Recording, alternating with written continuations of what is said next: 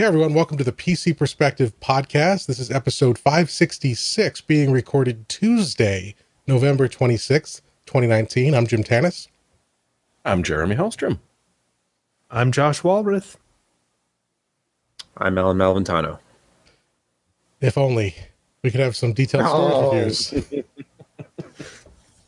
no, that's Sebastian Peak, and we're all glad you Look, we had to make us our here. second consecutive Malventano reference. Okay, last week's went over very well, and Mhm. it was it was uh, very yes, well that was some you, lovely work there, Jim.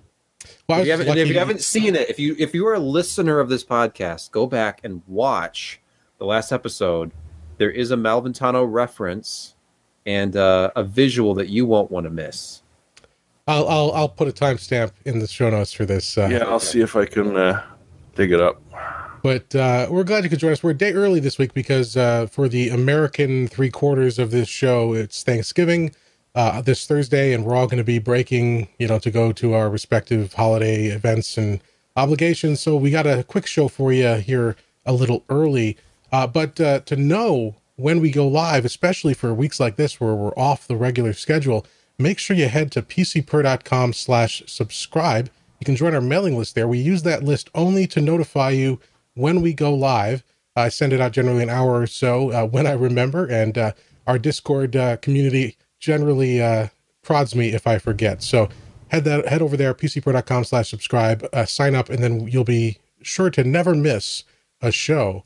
And uh, of course, um, also you can check out the podcast if you're not joining us live you can check it out on demand we have a, uh list of our podcasts over at pcper.com slash podcast.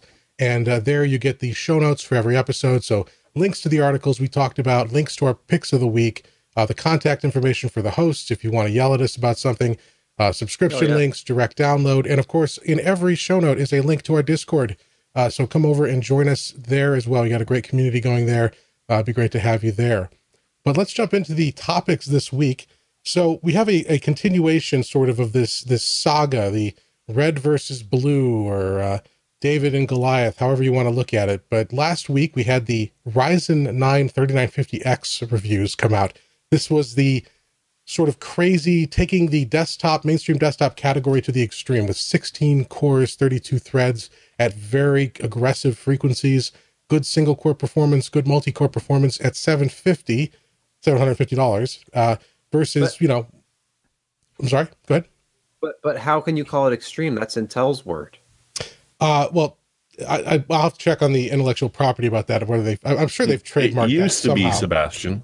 It used to be, but then so that came out, and the 3950X was pretty well reviewed. We didn't have one, as we talked about. AMD has extremely strict supply, and that's pretty much the only negative about this. It did launch on the 25th. Our micro Yes. center here in Cincinnati No. had four of them, four, and we couldn't get one. There were there were two when I woke up. Uh, I logged in, looked at Micro Center, and the store had not opened yet, as far as I know. But it, they had it was showing two available. I don't know if they Oh. started the day with two, but that was in that was in Detroit, the Madison Heights store. That's the closest one to me, the only one in Michigan. So it was like, I'm guessing just a couple here and there in smaller market stores. Maybe Cincinnati's a bigger store and they got four, but Well, I- they, they there was a line, and they had they did the whole ticket thing. You know, so you had to get Oh, there before no. they opened, and they came out and they handed out the paper, and um, yeah, not not good, uh, not good in terms of supply. And we kind of talked about that. You know, the way that AMD is structuring their their parts now with chiplets, they can allocate supply based on on what's going to do the best for them and their bottom line. And you know, right now the focus is on the enterprise and EPYC, and if they can allocate their their limited supply to higher margin parts, they're of course going to do that. So hopefully things will improve. But for right now, it is awfully hard to find a 3950X. But then we continue that saga. We take that saga, the mainstream desktop, and we move this week to HEDT, high end desktop. And so we had two launches this week. We had the Intel Cascade Lake X, which we've kind of previewed uh, prior to the launch. We know what it is. It's a Skylake refresh, refresh, refresh, because this is the second uh, refresh. And I've got a little something here that I put together real quick that kind of shows oh boy, what happened as Intel's Sky or, or sorry, as Intel's Cascade Lake X went up against third gen Threadripper. Stop! He's already dead. I gotta So, uh, if for the audio listeners, that was a clip from The Simpsons of Homer as the Ryzen Threadripper beating the crap out of Cascade Lake X uh, Intel i9 Extreme. So, You know, if you if you don't have a new architecture and you don't increase the core count, then it's this is another one of those launches where it's like, yeah, there's a measurable difference because it has higher clock speeds. And it does technically support a higher frequency for DDR4 memory. It goes from 2666 up to 2933. You could always use XMP profiles and run faster memory anyway. But if you're just looking at JEDEC specs and like running stock memory or whatever, then yes, it's there's a little bit of a bump there. But try to find something captivating about this, especially if you're like us and are putting out a review that does not have the latest AMD parts. I thought it was hilarious. Uh, right before this, I pulled up the page, and the the second comment, I don't know if it's a joke or not, but it's just like, why no 3950X, no Threadripper 3? Why? uh, Exactly. Exactly. RTFM or RTF. Yep. Yeah, I was I was just gonna Yeah, link I- I- RTFA. there's no in here. It was one of those things where we we stewed on this for a while. We we kind of came to terms with it. The fact that AMD didn't really have enough of these samples to go around, and they were obviously prioritizing who they sent the samples to. And if you looked at it, it wasn't like, and I, I don't feel entitled. It's like I know we're not the biggest site, and like Purch obviously got them. So Tom's hardware, Tom's hardware and AnandTech were taken care of. Um, but and, and, this- and several outlets got them, but quite a few outlets did not get them. And I was surprised at the list of some of the higher profile YouTube channels that didn't get them. Because of course, this industry, we're aware of the fact that YouTube is kind of taken over. A lot of people get their tech news and reviews even from YouTube now. And like JayzTwoCents, Bitwit did not get one. There was a list of I think four or five rather prominent uh, YouTubers who did not get samples at all. I guess the samples went out on around the seventh of November. So if you were getting Threadripper and the 3950X, you probably got them together in one box early in the month. And when it got to be closer and closer to the middle of the month, and we hadn't heard anything from AMD, hadn't gotten anything from AMD, then it was like uh, frantic emails like, uh, "We're getting this. What's going on? You tell me anything?" And we were told that there just wasn't enough to go around this time. They were sorry, but you know that that stinks when Intel, of course, inserts themselves into the launch window, and not only did they decide to launch the new 10980XE E on the same day as Threadripper 3, but then to the consternation of several outspoken people in the tech universe, they moved the launch date up. And actually, when I got that email, I misread it at first, thinking, oh, they moved it back. Okay, that actually kind of makes sense. No, no, no. They moved it up. Like they moved it up to midnight Pacific when it was originally going to be, I think, a 6 or a launch, 6 a.m. launch, 9 a.m. Eastern is the pretty standard for these 9 or 10 a.m.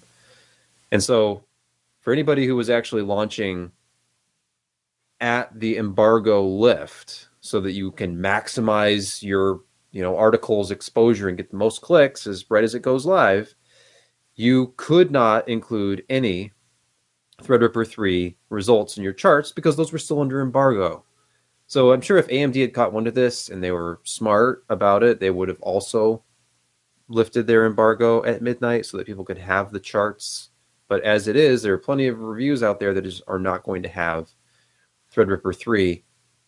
And that's for two reasons. One, either they weren't allowed to post them when the review went live because AMD had a later embargo lift, or they just didn't have a sample. That's the boat that we were in since we didn't get that reviewer's kit that had Threadripper and the 3950X. So I, I wrote in our review just, and I feel like it's an unfinished review anyway, but I wrote a little editor's note explaining the situation. Like we're not complaining, we're not whining about it. We're just saying this is the fact. Uh, we don't have it. They weren't able to send it, and we've been trying to buy it. And I literally went to put it in my cart last night because I saw AMD put up a product page to buy it earlier in the day. They were like, "Where to buy?" and it went to links to like pre-built systems. Like Alienware was featured. There was a banner ad for Alienware because the the new Aurora system there is a, a third gen Ryzen, and I think the the absolute cheapest configuration I could put together on the Dell website was twenty three hundred and fifty dollars to get a computer with the 3950X, and it still wouldn't be shipping until some point later in December, I think, like mid to late December. And then today, actually, after unsuccessfully trying to buy it again, and I have like notifications out there, different places, but I noticed that iBuyPower has a much cheaper configuration you can put together. It's only around sixteen hundred dollars to get one.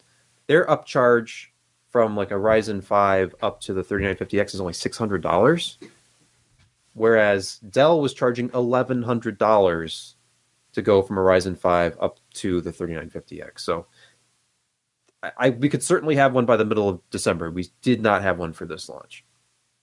Yeah, and then that's that's it's bad for us. Especially since we're not we're not whining. I mean, I'm I'm whining a little bit, but uh, it's it's also indicative of the state of the market for consumers. Like if you're excited, if you were excited about a 3950X, you're either going to have to pay a premium for that part either aftermarket or through through a, a system reseller or wait. There and there were five on eBay yesterday. I was watching throughout the day because I know I know what these people are going to do. They're going to go in, mm-hmm. and there's going to be like talk about this being scarce. And it's it, even if I were to do this myself, if I were to have stood in line and bought this just for personal use, and I didn't do this for a living, and then I saw that they were going for more than double on eBay, it would be tempting. You know, Christmas is around the corner. You know, I probably haven't even told my wife I'm buying this processor to begin with.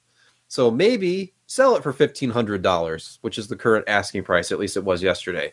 They started off at a thousand, it was creeping up to fifteen, and then even eighteen hundred dollars buy it now prices on eBay.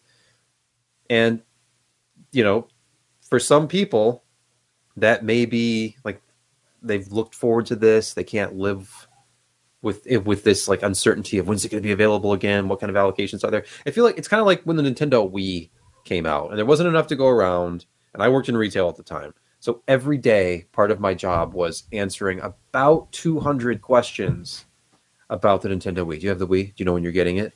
How many do you get when you get it? Can I call ahead and find out when you're getting it? When do your trucks come in? And it was just we were being grilled by people, and a lot of these were same were thing with the Xbox 360. Remember when that was first released and they were going on eBay for three times the amount. So people would like, you know, the stores would have, I know this is getting off track, but the stores would have no policy on one per customer. So they'd get a, a shipment of four of them in, and some one person who had the ability just grabbed all of them and then made some serious profit. Oh, yeah. The I want to say this is completely off topic, but I want to say the Xbox and the PlayStation 3 came out on the same day. There were two that had the same launch day. I don't think it was the Wii. All I remember is I worked in retail at the time. I was a manager of an electronics and photo department of a big store, and there were people sleeping on my floor. When I went in the next morning, I, they had left them there the night before. Went in the next morning, there were people sleeping in sleeping bags on the floor, lined up around my photo counter. I had to step over a guy to get into the photo lab just to start up the machines in the morning. And it's like the store director, the management, the idea like they had no raffle system, no ticketing. It was just like, I don't know, they're in line. They've been in line for like the last day. And so we just let them camp out in the store. It was a 24 hour store. So I'm like, what are you going to do? They live here for the next two days to buy an Xbox. Well, we had let's talk about what we instead of what we don't have. Let's talk about what we yes, do. Let's talk about what we do so, have. Let's talk about what we do have. Yeah. So, so, we have something from Intel, Jim. Yes, and uh, it's right here. Oh. Now, Intel Pocket PC I don't know, camera. I don't know if if you've ever been frustrated by this because we do a live show like this. We use webcams. We we can see each other's faces. We can communicate. It's great. And I've even used a webcam, like I've pointed at other things and taken pictures and actually saved them to my PC digitally instead of actually having to take them into a photo lab to develop uh, the pictures. And you know, it's it's it's common, it's it's easy. Everybody develops photos in an hour, but what if you could get them in a second? Like, and this this like it may just look like a regular webcam, but this is this Intel Pocket PC camera is a take it anywhere camera to go. It says looking for a PC camera to go, pick up the flexible Intel Pocket PC camera, which provides high quality pictures and video. This takes video on the go. You can take up to 128 VGA quality pictures or record up to two minutes of video. Okay, so built-in so you said megabytes of memory. you said you weren't uh, upset about the situation with the reviews. This this reeks of a protest right here. No, no, no, no. I, this is innovative, Jim, because Uh-huh. I think a lot of people they think of their webcam as this thing that sits on the top of their monitor or is just permanently attached to their laptop. And I can I can attach this with this attractive bracket to any TV or monitor in my house, but I can also pull it off the bracket, take it with me, and fill up that eight megabytes of internal storage with memories that'll last a lifetime. All right. Well, for the 85% of our audience who's audio Mm-hmm. only, Sebastian was just touting a what was that? What year was that camera? Uh, let's see. It was back before Intel stopped dropping the E. I Had to know. be wow. around 1998, This 97. was Yeah. manufactured December 11 of 2001. Wow. Okay. So Oh wow. yeah, Seb- Sebastian has been showing off a 2001 era webcam from it's Intel. new. It's sealed. It's refurbished, but it's still new and sealed. And I did pay three dollars for it. Well, can you tell us about the 10980XE? So, Yeah. what are we what are we working with here uh, with the uh, with the 10980XE uh, based based on what we could compare it to on the parts that we had? Yeah, I, I just did mostly like a, a HEDT comparison with the the one big Threadripper that we have, the 2990WX, and we have a 7980XE, which was the original Skylake X part. So, and, and that's that's the interesting thing. If you look at the the specs of these processors, when they moved up to Skylake architecture for the high end desktop segment in Q3 2017, that was a two thousand dollar part approximately. It was the the recommended customer pricing was between nineteen seventy nine and nineteen ninety nine, so two thousand dollar part. They they went up to an eighteen core, thirty six thread configuration. Had a two point six gigahertz base clock, nearly twenty five megabytes of cache, total cache, so twenty four point seven five. Supported DDR twenty six sixty six, DDR four and it supported up to 128 gigabytes of it. And of course, you had to go Xeon if you wanted more memory support than that. That's one of the key differentiators there, that and ECC. And then it was 165 watt TDP part. And boost clocks could go up to 4.2 gigahertz. And then if you were using the Turbo Boost Max, you can get that software like the motherboard vendors generally to uh, offer that right on the download page for your drivers. But that, if it's enabled, boosts it just a little bit further when it can, and you go up to 4.4 gigahertz. Now, last year they launched basically that same processor again. It's it's so close. It's like you're searching for any kind of difference, and really the difference was they raised the base frequency to three gigahertz from 2.6. That's about it. I mean, boost clocks went up by 200 megahertz and the turbo boost max they increased that to 4.5 from 4.4 everything else is the same. Memory support's the same. Total memory support's the same. The price was the same. Still 18 cores 36 threads. So now in 2019 intel launches the 10th generation extreme edition part and it's 18 cores 36 threads it's a base frequency of 3 gigahertz again They've moved up the clocks by 200 megahertz for boost again. So now it's up to 4.6. And then Turbo Boost Max, they're being more aggressive with this, up to 4.8 gigahertz. Everything else is the same except memory support has been bumped up to 2933 from 2666. And they've unlocked more memory, like max memory is up to 256, like doubled it. Now, there's a couple of other things. Just uh, the deep learning is, you know, the the deep learning boost is something that they didn't have before, and the 9980 XE only offered 44 PCIe lanes, and this one they've unlocked the other four. Now it's 48. So, from a technical standpoint, you can absolutely find differences beyond just clock speed boosts but this is the same architecture. It's still 14 nanometers. Nothing else has changed except for the big one, which is price. This is literally a thousand dollars less. The launch price is 979 instead of 1979. So they dropped the price by half. And I feel bad for you if you bought a 9980XE last year, thinking this was the latest and greatest and this thing to get you through, and then literally the same core count, thread count configuration on the same architecture that literally drops into the same X299 motherboard with a simple BIOS update, and you've got faster memory support and double the memory capacity, and it's half the price. I would feel sick if it was me, but well, this I mean the the whole pricing thing really underscores how much of a stranglehold Intel had on especially this segment of the industry. Yeah. And and that they that they could just, you know, and, and to to a certain extent you, you, well, I don't know if I say you can't blame them, but of course they're going to do that. If they don't have competition, they're going to raise prices. And we're seeing it now. You know, Threadripper is topping off right now at two thousand dollars with the 3980 uh, 3980X, uh, and the 64 core version will be more than that. So you know, you could say, well, you're getting more performance, but sure. I mean, the the, the leader is going to charge as much as they can, and that sucks. But that's the reality of the situation. Um, yeah. And and in fact, as drastic of those as those price cuts were, as we'll see here uh, as we look at some of the other sites who did review the Threadripper parts, I mean, it may not even be enough.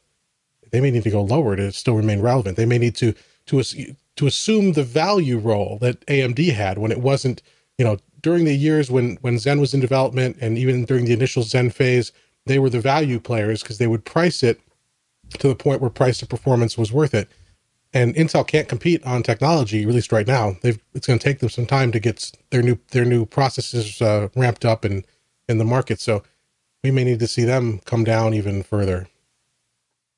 There's one yeah. place they're competing on, which is the money. Well, they're competing right. That's what I'm saying. Is they they may need to go even further in price. They may need to cut. Hey, I like that. Because, I thought you were going to say that they're in the green industry since oh, Colorado, California, and uh-huh. others. Okay, and you know without, Canada. Yeah, without having the Threadripper in to compare it directly, and just looking at some of the other results out there, it it really does seem like I know Josh was talking about this earlier today on Twitter that they have basically AMD has almost adopted Intel's price structure. Like if like Josh, you said basically you put Intel on the Threadripper parts. You put Intel branding on them, and it well, just I looks think, like a continuation of the same product stack almost. you know, when the original Threadripper came out, you had from you know a hundred bucks to five hundred bucks were the Ryzen, and then there was the low end Threadripper of of you know two chips, eight cores. 16 threads, but you had double the memory capacity and and uh, you had you know uh, PCI E lanes, and that was at 500 bucks. And then the top one was what 900 and some odd. Well, now you're 99. End, yeah, now your top end Ryzen is is 750 dollars. Um, you've got some of the other, you know, Threadripper old ones, the 2000 series that go up to, you know, a thousand bucks, and now you've got the 3960 and 3970 Is that correct? 3980? Yeah, I, I misspoke yeah. earlier. I said yeah. 3980. That's not out yet. It's the 3960 and um, those are sitting at 1319.99. And so they have uh, introduced a significant gap in between the desktop and the low end, high end desktop that they used to have kind of in the bag because, you know, Intel didn't really keep Pete with them down there. And uh, the lowest end, uh, you know, TR, uh, what, STR4.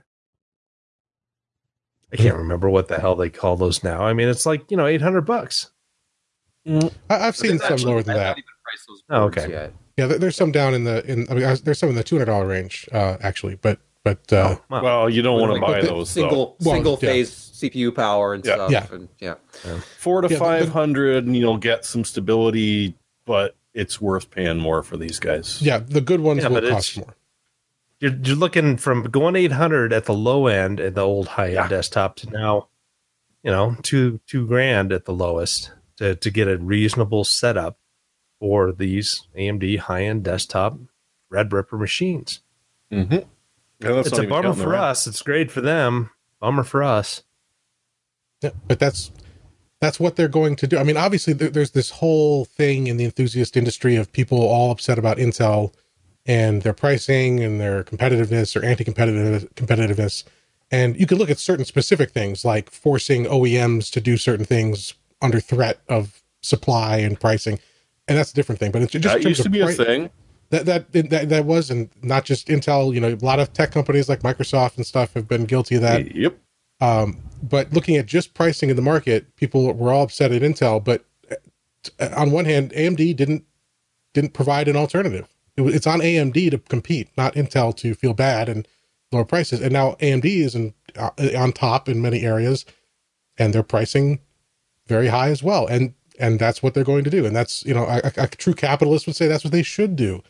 Uh, so and then pricing up that high gives them a lot of flexibility because mm-hmm. initial uh, allocations will always be tight, and people will buy it at those extreme margins for both the uh, the retailer and, and AMD. But you know, AMD's got their their finger on the pulse, and they know that you know we're not selling nearly as many as these, so let's you know drop the price down a little bit and see what happens. And they, you know, it's that whole supply and demand curve and what they can charge the most to, to get their best margins out of it all. Makes the most. And hell, money. if you don't want to pay that, well, then we're just going to make more EPYCs and make yeah. even better margins. The benefit of the chiplet approach, right there. Yeah. But I think, I think you know. I'm sorry. Go ahead. Much better than sell. Yeah. I, was going to say that this launch and the fact that they're reusing the same processor three years in a row for their Extreme Edition is just reminds me of AMD with Radeon uh, before Navi when you had the RX 480 came out and that was a solid option for its price and very very popular at least presumably popular. You'd never know that looking at steam hardware surveys.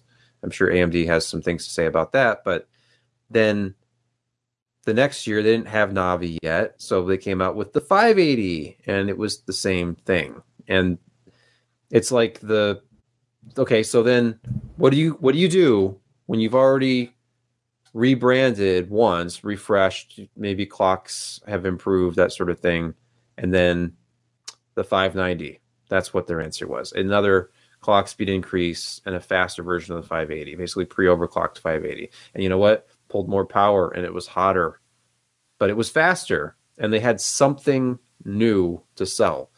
And it's because they didn't have their new architecture ready yet. And once it came out, we've seen significant, staggering improvements from Navi over GCN, over what we had with the Polaris graphics cards. So it's not like Intel is never going to have another graphics or another uh, CPU architecture again. It's just right now they don't because everything was it hinged on 10 nanometer and 10 nanometer has been delayed and delayed and delayed. So it's like okay, well we need something new.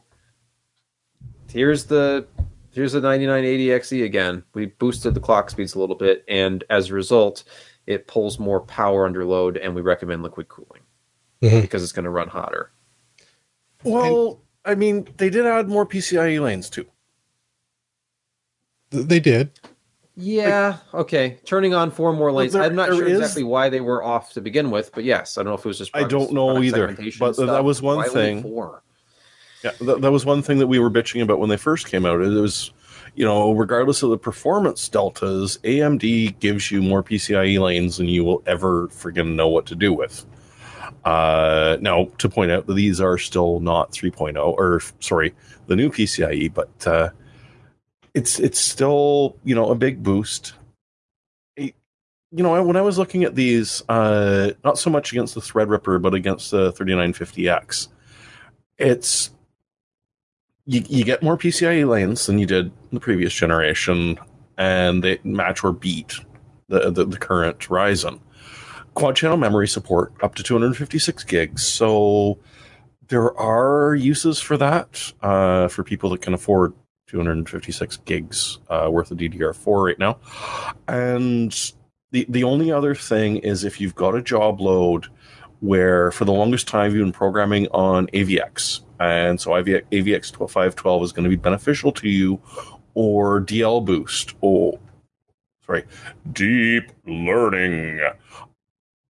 You know, you can sort of pay an extra 230 bucks and get this thing.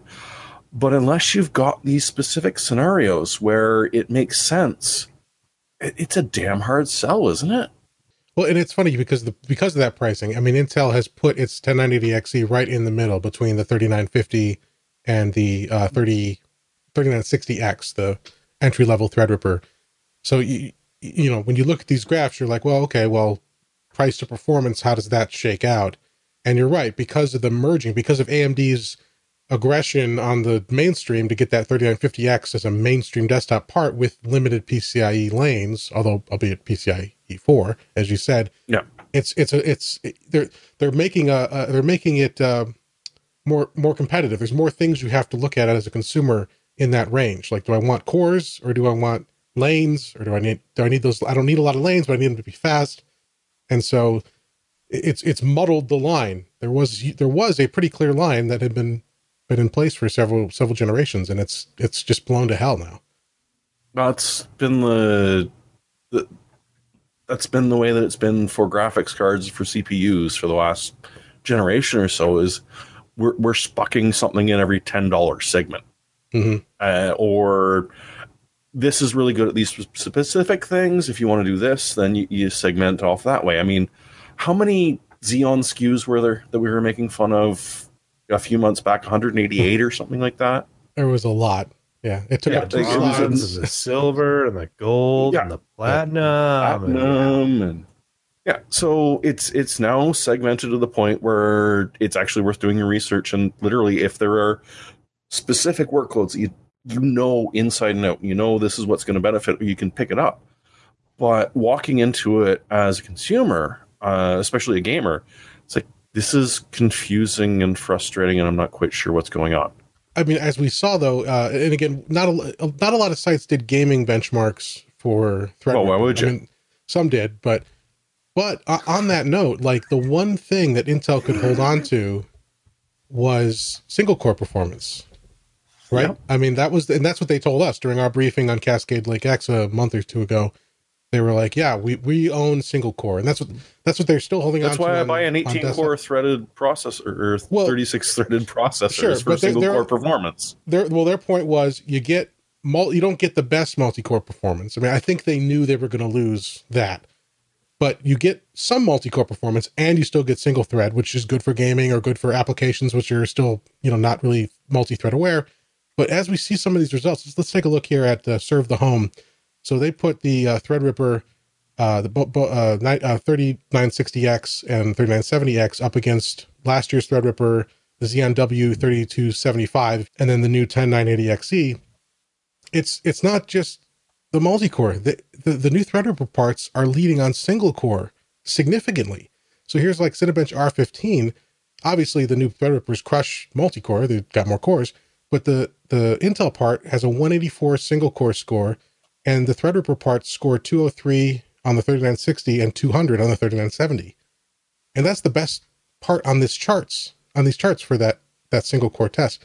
And then like Cinebench R20, same story. Intel's way down here, 437 on the single core. Uh, Threadripper 3970X is 495 and the 3960 is 502. So, I mean, just, just that's, that's crazy, right? I mean, massive cores, and still, at least in, in these workloads, the best single core performance. And that I think really hmm. that was surprising to me. And I think that's yeah, they that's can, probably clock those things up, and you've got 280 watts of TDP to play with. yeah, these are not your your efficient ultra low power options, but who cares, right? This is all about the power. So, so you can understand Intel being wary and and not and having and having their hands tied. I mean, we've seen a lot of people blaming Ryan for this or something crazy. This stuff was in the works years ago. The company can't do anything. Uh, they've got to wait for their processes to come out. The only thing they can do is price, and they tried to address that, and I don't know if it's enough. We'll see.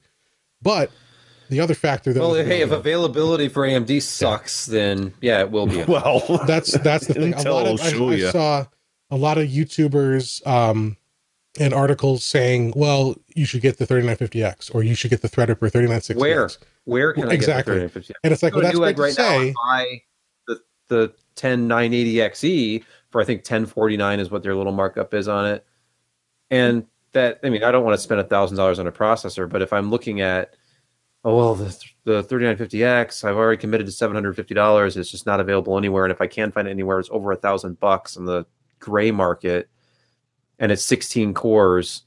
What I would love to see, and firsthand, but I can I can piece this together or find reviews is if the 10980XE or even the 9980XE or the 7980XE before it can beat out the 3950X. Like if it, if they don't have if they have the single core performance, and obviously they have a two core advantage at 18 versus 16. If you're not worried about brand, if you're agnostic and you're just like, okay, I just want the best performance for whatever the application is. So if you use Adobe Creative Cloud and you're like, well, Intel traditionally has a little bit of an advantage there depending on the workload. It's not anymore. More optimized. Well, yeah, I was going to say it, yeah. traditionally, mm-hmm. I haven't tested this, but I mean, it's been like up to like double digits, like 10, 15% in certain workloads. And of course, the workloads that Intel will recommend that you run are going to show a huge advantage for Premiere Pro, for example. But um, it, it really, it's, yeah. Just on, on that Premiere topic, because as someone yeah. who does video editing and stuff, like that was Intel's big thing was Intel still performs better in like creative apps. But as yeah. we'll see here, like here's a TechSpot. They're showing the Premiere Pro uh, uh, 4K uh, H.264 export. You know, and the, CUDA, CUDA, right? Uh, yes, it's CUDA. Um, but the, the time, so Thread Threadripper, uh, the, the, two new Threadripper parts are at the top of that chart. And even the 3950X edges out the 10980XE. That's interesting. I wonder why they're doing it that way. Because I, I, would think you would int- you would force software in yeah. Premiere so well, maybe so, the so the Puget, wrong. The, it says CUDA, the, but anyway. Yeah, that might be a typo. The the Premiere, the, the Puget uh, Puget Systems, they're a system builder. Mm-hmm. They they mm-hmm. have a uh, open, not open source, but a distributed test that you can run on your own hardware. And uh, yes. uh, TechSpot that I downloaded that, here. that actually. Yeah, yes. it's nice. It's nice stuff. And uh, even on that test, which is software, uh, yes. the, the Threadripper crushes Intel, and the 3950X crushes Intel. So it's it's man. See, the tables have turned. So now, now, why would you buy the Intel part if you could get your hands on the 3950X and mm-hmm. it's faster for 750? Well, if, again, so is, you need if you need lanes, if you don't care about PCIe four, but you just how need many lanes. PCIe lanes does the 3950X have? Uh, it's twenty usable. Well, is it twenty usable or is it okay? It's twenty because it's sixteen and then plus the four for the NVMe, and then you get Okay. All the other PCIe lanes off of the uh, South Bridge. Right. Right. 24 in total because it, that's what, right. Okay. Yeah. 24 minus the four. Okay. Minus so you can do some CPU versus Southbridge testing because, you know, this, the, the way they designed that platform, you would think there wouldn't be as much of a hit going off of the chipset versus the CPU. No, it's, it's, you got a little bit of latency. Die. And that's, yeah. So, so just an additional latency thing. Okay. Yeah. No. But not much. Yeah. But eh, as to your question, like why would you go with Intel? I mean, it, there are workloads where Intel still wins. There's not a lot of them represented oh, in the charts that course, are out yeah. there.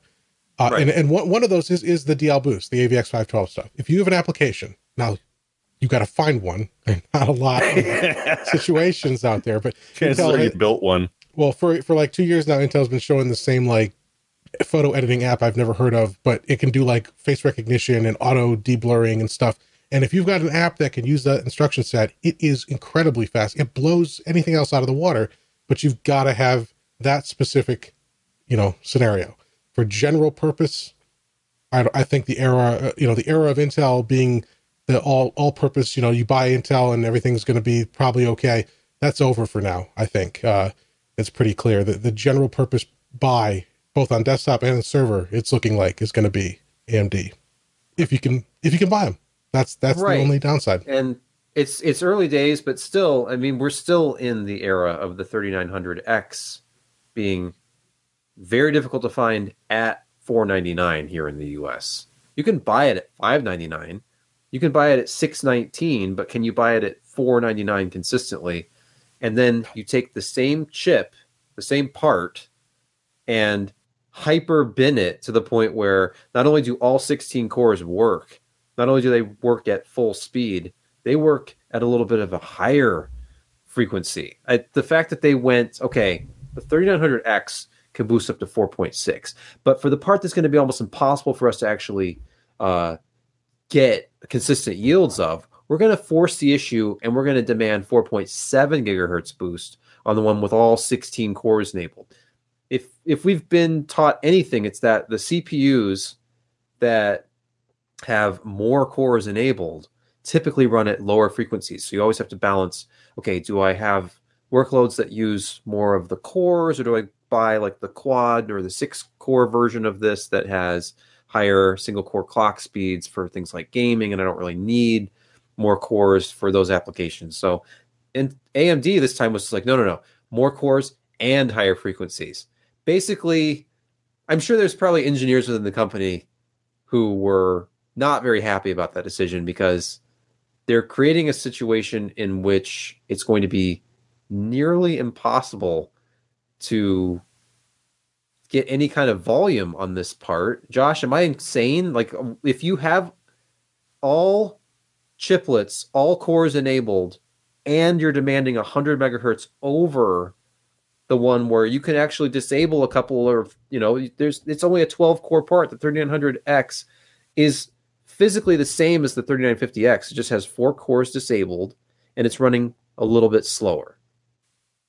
So you, that would be I mean, you, easier. You are insane. You're you're insane, but that's okay. you know beside the point.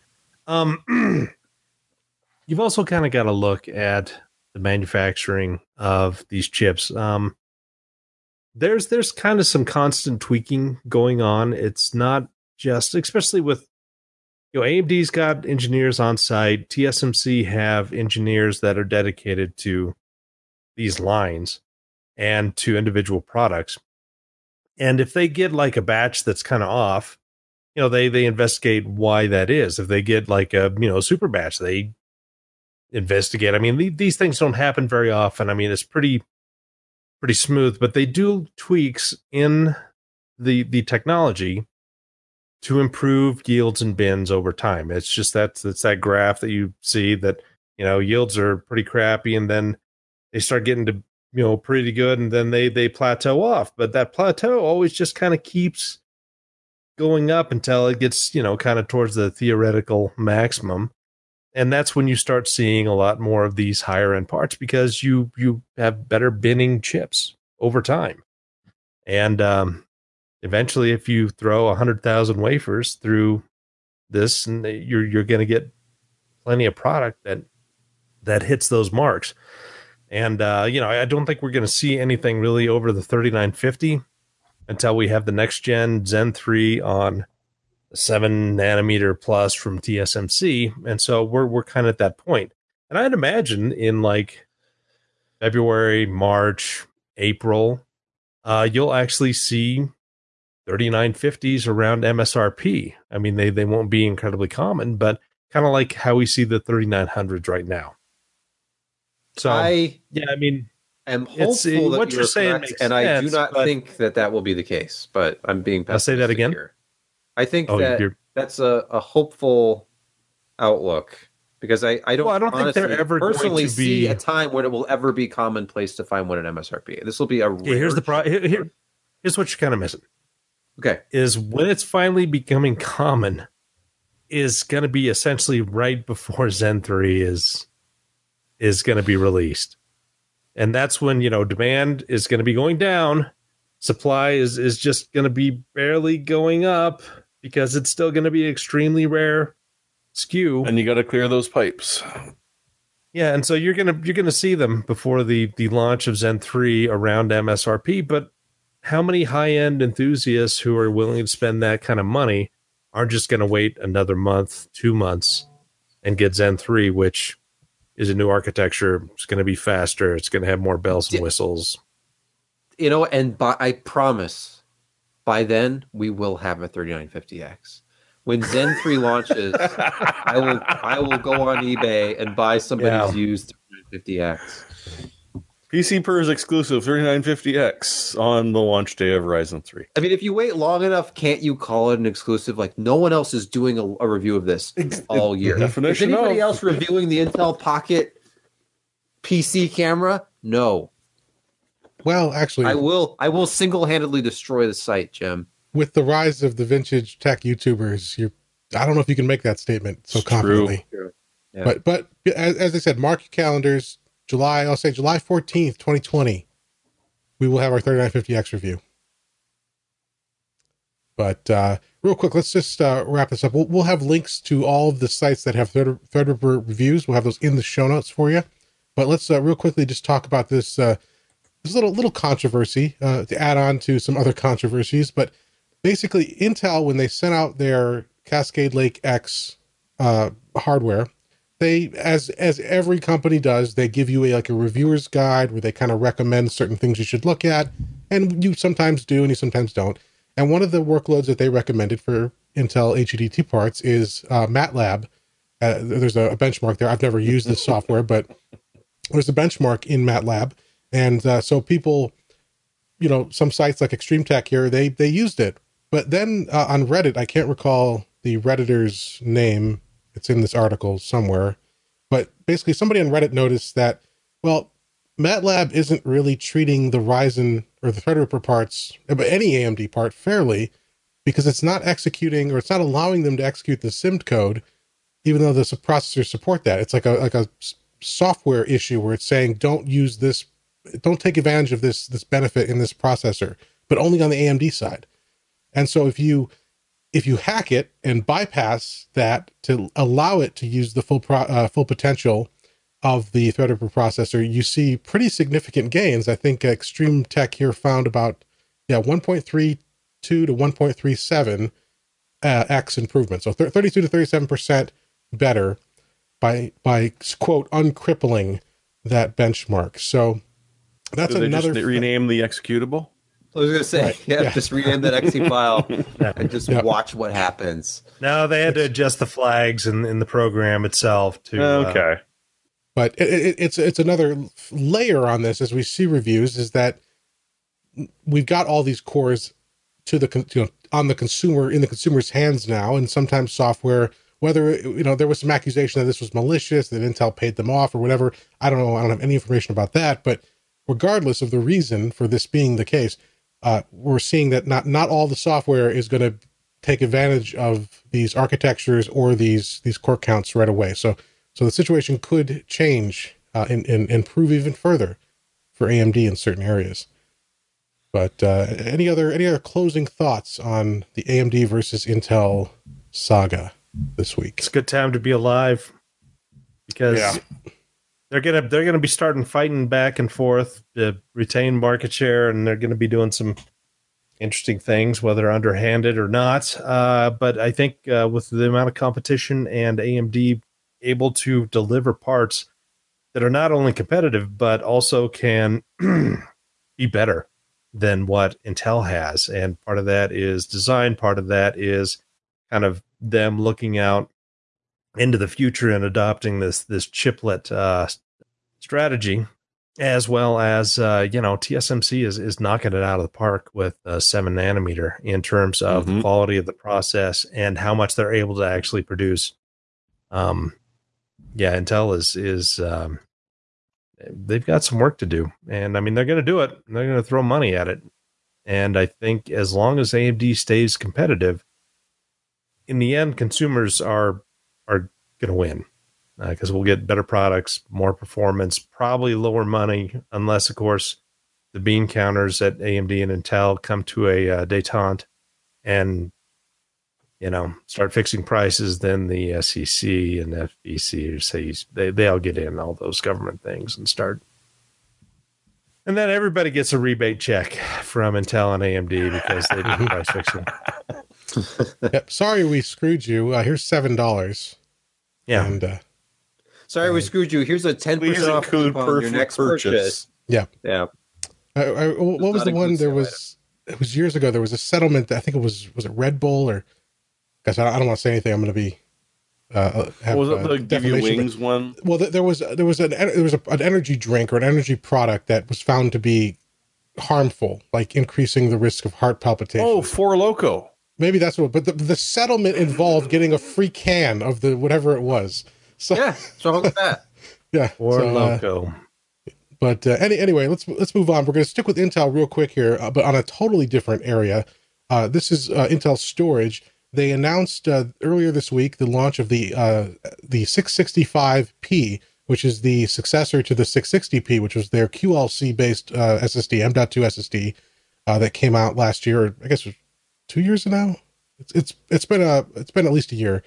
Um, now this is a uh, a low end product. It's a QLC product, so it's not low end, but like a low price. This is your entry level uh, QLC cheap cheap uh, flash storage device, and they've looked at it and they've they've teased it to us as a basically a, a, a kind of a freebie upgrade over the 660p, which Alan reviewed when he was still here and and and uh, you know gave it a, a favorable review. And the thing with the 665 is that it's going to slide into the market at the same price points as the 660. Now the 660s right now are on sale because of the like the Black Friday stuff. So they're cheaper. They're like under hundred dollars. And this one though, once at, at normal price, this will slide into that same price point of a you know 115 120 dollars or so uh, for for one terabyte and there'll be capacities up to two terabytes but the interesting thing about this guy is that it's the first 96 layer qlc product so uh, they're they're first to market with that and what that gives them, they claim, is better uh, endurance and better performance. So a slight performance boost, uh, anywhere from about seven to thirteen and a half percent, and uh, uh 50 percent uh, better endurance. Now, again, this is your QLC product. Their their QLC means that you've got an SLC cache and then the slow QLC NAND, and if you exceed the cache, your speed goes way down. So this is fine for 95% of the market. These and these are you can get these from Samsung and Crucial. Intel's not the only one doing this, of course, but uh, just keep that in mind as you as you buy this. And uh, it looks like you know they're already on sale here. Newegg's got the one terabyte for 125. Shrout's law still doesn't apply. That's oh yeah, 10 cents yeah. a gig. Well, you well the, the 660. So the 660 is down, yeah, uh, below, but I think that's a sale price. Oh yeah. But but still, you know, I saw something the other day for eight cents a gig. Yeah, that was, wow. was Mushkin. Eight eight Is that a or Mushkin, six? Yeah. yeah. It's like wow. Yeah, so th- these are you know they're they're uh, uh, helms. Anyway, helms. there you go. If you're confused, you should join our Discord. Um, but anyway, the, the 660 it won't help, but you should join our Discord. It, it yeah. will not help you at all. It will not help your mental well being. Sorry, Jim. But we will give you shout outs on the podcast when you demand that we do so. Okay, yeah. what do you want me to say? Helms, tell me what to say. Helms. Helms, put some money on the Patreon and then we'll say it. This is your moment, man. Don't blow it. I mean, there is there is like a 15 second delay, but Oh, uh, okay. I forgot about that. Yeah. Any anyway, the Hello, uh, ch- check it out if you're looking for that lower cost storage because for most people, if you're going to li- live within that cache, you're fine. And with with this product as well as like I think the Samsung, it's dynamic. The SLC cache is dynamic, so depending on how full the drive is, you get more of that SLC cache to to use before you hit the the slow QLC. But uh, all right, moving on. We've got uh, some news uh, that Jeremy found for us. It looks like the elusive RX 550, that new AMD Navi mid range graphics mm. card, has become sort of available, at least available Not enough for someone to do a 5500. 5500 AMD RX 5500. We've already had the RX 550. Sorry, I I, I got caught. I, I have uh, one over there. I think I have a gigabyte one in the box over there. Yep. But, Sadly, didn't but, appear in the review. So we've got the RX 5500 out there, and uh, who it was TechPowerUp, right, Jeremy, that reviewed this uh, or they uh, review for this? obtained one. Yes, they, they got it from yes, system. and then published it. Yes, but hey, welcome Navi 14. It's uh, it's here. It's interesting. It's not amazing, but it's very interesting. Now and we don't know you are, pricing though, right? No, there is no, there is no, no, no However, we can kind of guess that uh, it might fit somewhere between about 130 to 160 dollars. uh, maybe 150 because this came out the same day that the GTX 1650 Super arrived, which is 149.99, strangely enough, and is not quite as good. Now, these are the hmm. mid range cards. So, as, as, you can see, uh, at 1080, you're perfectly happy. At 1440, you know, if you drop things down, you're going to enjoy it. Uh, at 4K, well, I'm sorry if if you're paying less than two hundred dollars for a video card, you, you probably don't have a 4K monitor, and if you're paying less than about eight hundred dollars for a video card, you shouldn't be expecting good performance. It doesn't add a huge amount of features. It, there's not really a hell of a lot to talk about with it, other than we're, we're looking at uh, a seven nanometer design, so significantly less power consumption, significantly less heat, uh, which does lead to a little bit of overclocking headroom over top of the 1650 Super. It's, of course, a, a single sample, so we we shall see how it goes over time. But when you're really looking at uh, performance per watt or performance per dollar, it's fairly nice. I, there are a few that uh, are just about as power hungry but perform better.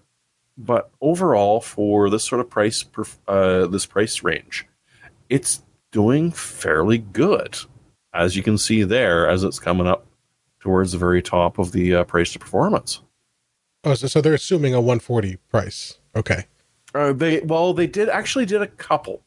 So they I think oh, they I see. pegged okay. it out at yeah, 140, uh, and if you scroll down, I think they did it about 160 as well. So yeah, yeah. The, they varied it a bit. Yeah, so uh, they they estimated 140, 160, and 180. At 140, yeah, well, if it's it 180, leads, that's a mistake. Wow, sure, yeah. So at 140, it leads the charts. If you're looking at the video version here, it's it's the best performance per dollar. At 160, it's still up near that top, and then yeah, 180, it's it's it's you know better. It's in the top half, but you know it falls quite a bit there. So yeah. So considering we'll the RTX, uh, RTX, the GTX 1650 Super, which I have, it's one of these identical MSI cards here. Actually, I can tell them apart because the Super is heavier. They're using a a denser heatsink this time with more pipes, but it's I'll have that review done by the end of the week. But the 1650 Super is 159.99 or or more. It's ten dollars above the 1650 uh, base price. And Which why would you buy at this point? Exactly, drastically better performance because this this is a 1650 and it's based on TU 117 has GDDR5 memory. This is a 1650 Super, and it's based on TU116 and has GDDR6 memory, significantly higher bandwidth, more CUDA cores. It's just it's just better, and it's ten dollars more. So they have completely. It's just like with the 1660 Super. They came out with the 1660 Super Edition for a small premium over the vanilla card, and it pretty much reaches 1660 Ti levels of performance within a few percentage points. Mm-hmm. And it's just why does the Ti exist? It's 279 when this is 219 or 229, and then the other one is 219. It's it's so well. One of so them came out first, right? One of them came out first, and they're not discontinuing it. That was what they told us. They told all the media in the press call, like, yeah, we're not going to continue. These are going to exist alongside. So I expect a, a drop in the 1660 Ti. You'd have to, wouldn't you? But I don't know because maybe they maybe they have to do it this way because we alluded to this earlier in the podcast. Every add-in board partner has, I think, three or four different versions of every GPU at launch, and they can segment even further beyond that if they want to. But when these cards are already within fifty dollars of each other, and often less, and then you have yeah. these ten dollar product segments where this one is the stock card, and then this one has the 45 megahertz overclock, and this one has the 70 megahertz overclock and the better cooler, and then this is the maximum factory overclock with our best cooler and RGB lighting, and those are your four options, and they're like 10, 10, 10, 10, and then you're off to the next card. So, and sometimes you have overlap. Like Josh reviewed the uh, Asus Strix uh, RTX 2060 earlier this year, and it was m- more expensive than a the 2060 Super. 20, yeah, it was yeah because it, it just it had all this extra stuff, and it was supposed to be more overclockable or it had like more VR. It had better power delivery and a custom PCB, and it had a better cooling design and stuff. But at that point, once you've eclipsed the price of the next model up, then it's irrelevant. So it's it kind of yeah, I saw it for it's on sale for two fifty nine a few days wow. ago. So wow, and you reviewed it. At finally learned a lesson, right? Yeah, what's that? You reviewed it at like four oh nine or four nineteen, I think is what it was. Four twenty nine. Wow. Okay. Wow. So, and then AMD is literally at this point in retail with their newest stuff is sitting on two models, and then their their partners can segment as they please. And there aren't as many partners for AMD. There's XFX and Sapphire, and uh, ASRock does some now, and I'm probably forgetting major names here. Gigabyte. Uh, Asus does ATI, right? AMD. EVGA, of yeah. course, does not. Mm-hmm. No, but you know, eh, all the partners out there that that can produce these cards and segment them obviously have a lot it becomes a lot more confusing on the nvidia side is what i'm trying to say. I'm confusing myself just trying to remember the different models and their differences at this point and the prices at this point. It's been nonstop since the beginning of the year.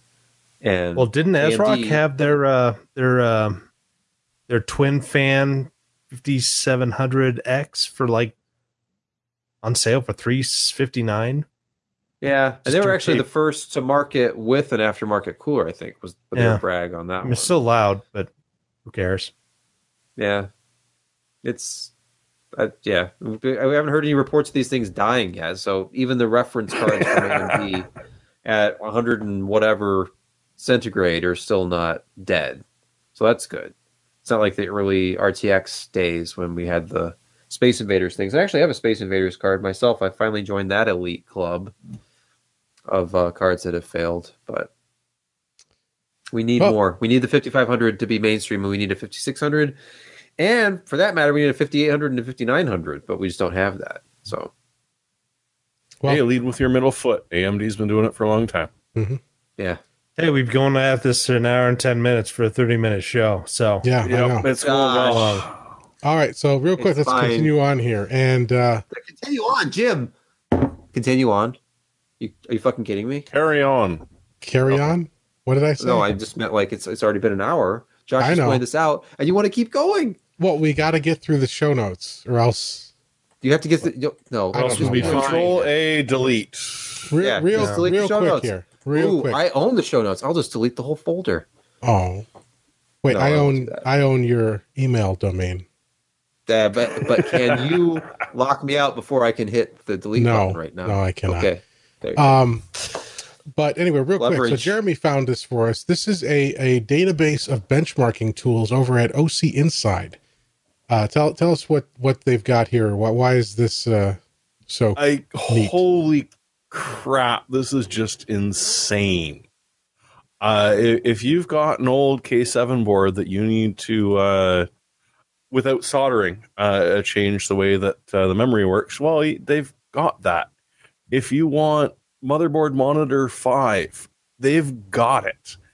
If you want every single uh, GPU acceleration program from Voodoo Overclock through Riva Tuner to the current afterburners and that. It's there. If you want ancient benchmarking software through modern software, it is there. I had no idea these guys did it. Uh, when I ran into this, this was actually an update as opposed to a brand new feature and they're, and they're, they're, self-hosted too. They're not just linking to some FTP server that's probably been taken down, but like yep. these are they self-host and own. they link to the uh, developers when they're still yeah. around. Like, I mean, if you go to Voodoo, Voodoo 5 OC, yeah. they're not still there. Voodoo 2 overclocking tool, 219 kilobytes. Go grab it. Nice. So check that out. We'll have a link in the show notes. That's over at ocinside.de. It's the uh, benchmark database. All right. Uh, Available in German uh, as well let's just jump. You can to... skip this one okay. if you want. I just let's, was going to bring it up. let's jump then instead of instead of picks of the week because this is the Thanksgiving show. Uh, we're going to do just a quick little uh, uh, roundtable of things because because it's cheesy things that we're thankful for in tech. Uh, so uh, let's see. I'll, I'll start off. Uh, the thing that I'm thankful for, or one of the things I'm thankful for in in technology is M.2 drives because I used to be a guy who needed a lot of storage uh, in my case, and I would get a RAID card and put like eight hard drives in there. Yep, Josh has got one for us here. He's showing. Would off, you uh, please unpackage that one day, man? but uh, it is open, and I have flashed it to the latest BIOS, and Ooh. it just oh, yeah, crap. The, that, yeah, it just keeps.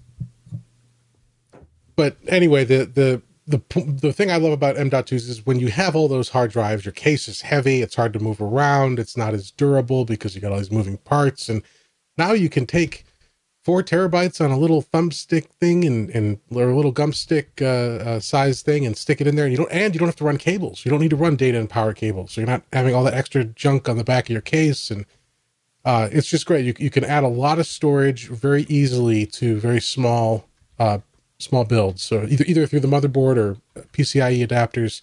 So that's that's what I am thankful for. That's one of the things recently. Uh, Jeremy, what's your what's yours pick? Uh, thoroughly and completely fully beta testing operating systems so that the patches work wonderfully. Wait, I kid, wait, I wait, kid. We don't yeah, do that anymore. Wait, I was like, wait, what? We, we just don't do that anymore. This is this isn't wish list. This is existing yeah. things you're thankful for. No. I'll jump uh, just straight through because uh, Josh, I'm pretty sure, is going to uh, talk about the state of the market and how it's wonderful that we've got a, a role reversal going on here. But I would like to shout out to all of the modders out there that make games better. Uh, I will shamelessly plug Rogue Tech for BattleTech because Lady Alec just uh, taking it to a whole new level. They're actually working with Paradox now to make it better. But seriously, like if you've gone through the Skyrim thing of stacking 18 mods on top of each other until it's just perfect, if you've taken one of the old Half Life ones and done a total conversion of it, please understand that these people are taking their own time to make the games that you love even better. Any chance you've got to shoot them a couple of bucks, you know, match what you paid for the game, even if you bought it on sale. Even take a look at what the current price is toss them some money so that they can keep doing this because it keeps the community alive. And as I said several times, it the games you love, they make them better out of their own love, out of their own desire to learn things, out of their own hope of getting a new job. But you, how many times do you hear a modder getting a brand new job? Portal was a freaking mod in the beginning. Like, come on, support your modding community. They are amazing, and I love them all. You're here. All right, Josh, what do you got for us? Me, uh, two things. Uh, you know, the the a veritable cornucopia of 144 hertz monitors because you've never really lived until you you sat in front of these. If you if you're used to 60 hertz stuff and you get into one of these, it's it's a thing of beauty. Even just moving around in 2D space desktop, it just everything's so smooth. And this is a, a 2K monitor, 144 hertz, VA panel, so it's not TN. Uh, they just added FreeSync to these. Uh, somehow they they either uncovered it or updated it or whatever. But before uh, these these you know Samsung gaming monitors did not support FreeSync. Now they do. So of course now you can you can enable FreeSync on AMD cards and you can force G-Sync on uh, NVIDIA cards and uh, yeah, it's just right now Black Friday for what two fifty nine. Is what that is. Yeah, yeah, two hundred sixty bucks for a twenty seven inch, twenty five sixty by fourteen forty. 144 hertz monitor, not a TN panel. It's good stuff, Maynard. Yeah. Probably got a crap base, but yeah, I'm not a fan of those Samsung bases, and yeah, it doesn't. Not all of them are VESA compatible, although it looks like this one is. I see oh, some nice. some mounting holes there, so so that's yes. good. But but uh, all you know, all, in all other respects, a great you know a great uh, time to be buying monitors. Yeah, and the other thankful thing I'm I'm thankful for is is AMD is still around. They they were able to survive the bulldozer years. They're able to, you know, constrict as much as possible and get past these speed bumps and bring us Zen, bringing us Navi. Hopefully Navi big soon. But yeah, they've they've uh, given a lot more hope to the CPU market at the very least. Doesn't tell yep. needed the competition. They were squeezing us bad. and uh, just just for the purposes of it's cathartic, but we'll... Stop! He's already dead. Got it. No, I gotta get him. All right, Sebastian, did you have anything? Yeah. Oh, my thankful for is just core counts. The increase in core counts. I was thinking about this when I started writing for this website. My home little test bench I'd put together was a 4770. I had jumped on the Intel bandwagon with Sandy Bridge, so I had a 2600K, and it that was in the Haswell era. That was in 2014 that I had built that system. Since my son was born, which was the next year, and I was like, I think it was two years into his life. It was still just quad core, you know, Skylake quad core. And oh, your kid's only a quad core? It, well, yeah, he's four, so he's currently at oh, okay. quad core status. Uh, but just thinking about just in the last couple of years since Ryzen launched, Ryzen didn't launch until 2017. Before that, Intel was like a barren wasteland. You would not want to, unless you had to, you were not running Piledriver in your main system. There are people who who preferred it for whatever, like you know, th- that was literally just brand loyal to that. You, you mean AMD yourself. was the barren wasteland? I think so. I might have okay. said Intel. It's uh, AMD was not the best choice in 2014. It was eight ish cores with terrible IPC, and I'm not going to go down this road, but I wanted to be on an AMD platform and I couldn't. I couldn't do it, and so I was on Intel. And to think that Zen has been successful enough that, like, literally from Kaby Lake to the Coffee Lake 14 nanometer refresh stuff, they went from i7s were four cores still with Kaby Lake in the seventh generation, still a four core part, to immediately the 8700K goes to an eight or six core part, six cores hyperthreading. Uh, all of the Coffee Lake desktop i5 suddenly became quad core or hex cores. And then you had Core i3s go to quad core. Everything's just been moving up and then they came out with the 9700K. So they took an i7 up to eight cores. The Core i9 stuff comes out. So literally all of this, if they were content to sit at quad core from Sandy Bridge through Haswell and Broadwell, and then Skylake launches at four cores, and then Kaby Lake launches at four cores for the Core i7. The, they have been forced to do this and the rumor is the 10th generation. There was that, uh, we talked about this before, but the Inquirer article that said basically the entire 10th generation uh, lineup has been leaked and they're going to have a 10 core 20 thread flagship desktop part instead of 8 and 16. So this has clearly been uh, like the most. I feel like this year, really, 2019 was the like transformative year when six to eight cores kind of became just the standard. The fact that you can go right now on Amazon and buy the Ryzen 5 3600 for 194 bucks. I could have it in one day, six cores, 12 threads for 194 bucks is it's just crazy to think of what that would have cost you a few years ago. Six cores was the ultra high end desktop part from Intel just a few years ago. And we had been used to at one point rapid change, like things changing in the computer industry, but long before I ever even had a computer. And when I was younger, and you'd have like one processor architecture would be completely eclipsed by another one. People were being left behind. You were companies were offering overdrive or in place upgrade cards or kits just so that your computer could run software that it just was not capable of because it had been superseded so quickly.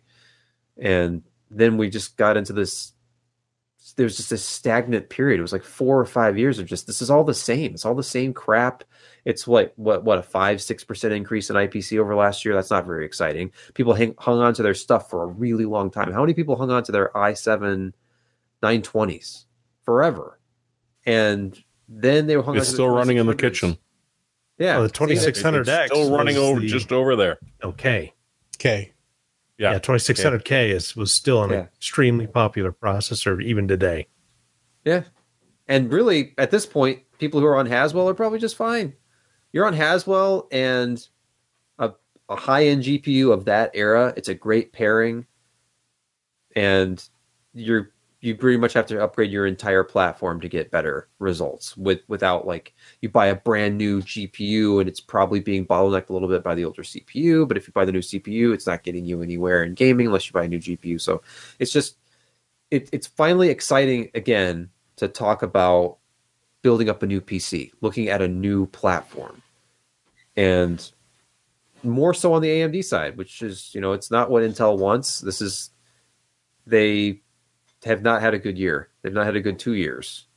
They've the, the last two years have been, like I said in my review today, the last two years have been great for consumers, not so great for Intel, and in AMD has successfully, basically forced the issue with core count to the point where Intel has had to respond, and it's just going to continue to improve, and everybody wins. So now when you buy a desktop or a laptop, it's just going to have more horsepower under the hood.